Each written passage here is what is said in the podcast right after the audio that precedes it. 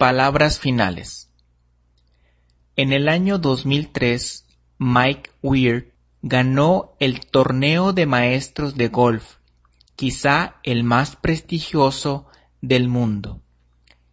Para derrotar a los mejores golfistas del mundo, necesitó habilidad, determinación y mucho trabajo durante un largo periodo.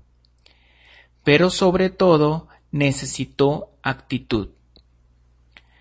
Cuando Mike Weir tenía 13 años, le escribió una carta a Jack Nicklaus, el golfista número uno del mundo de ese momento.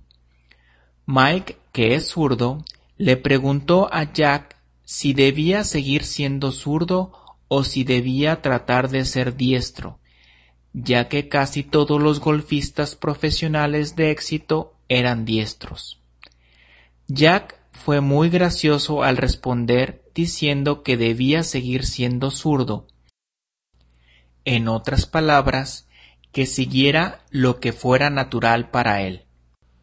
Swansea, el filósofo taoísta que inspiró nuestro logotipo del árbol torcido, hubiera dicho lo mismo.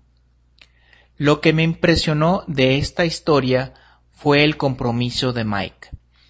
Confió en sí mismo y creyó apropiado preguntarle a los jugadores más grandes del mundo, a quienes no conocía, para solucionar un asunto importante para él. Se atrevió a escribirle al rey del golf y el rey le contestó. Fortalecido por esta clase de actitud, Mike pudo superar muchos obstáculos y lograr finalmente la grandeza en el campo elegido para sus esfuerzos. Usted ha leído sobre las actitudes necesarias para tener éxito en el aprendizaje de idiomas. Cuenta con una descripción de las técnicas efectivas para adquirir habilidades lingüísticas. Sabe lo que hay que hacer. Ahora de usted depende confiar en sí mismo y hacerlo.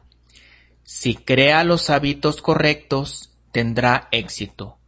Sus esfuerzos serán ampliamente recompensados, y una vez que comience a aprender idiomas, no se conformará solo con aprender uno.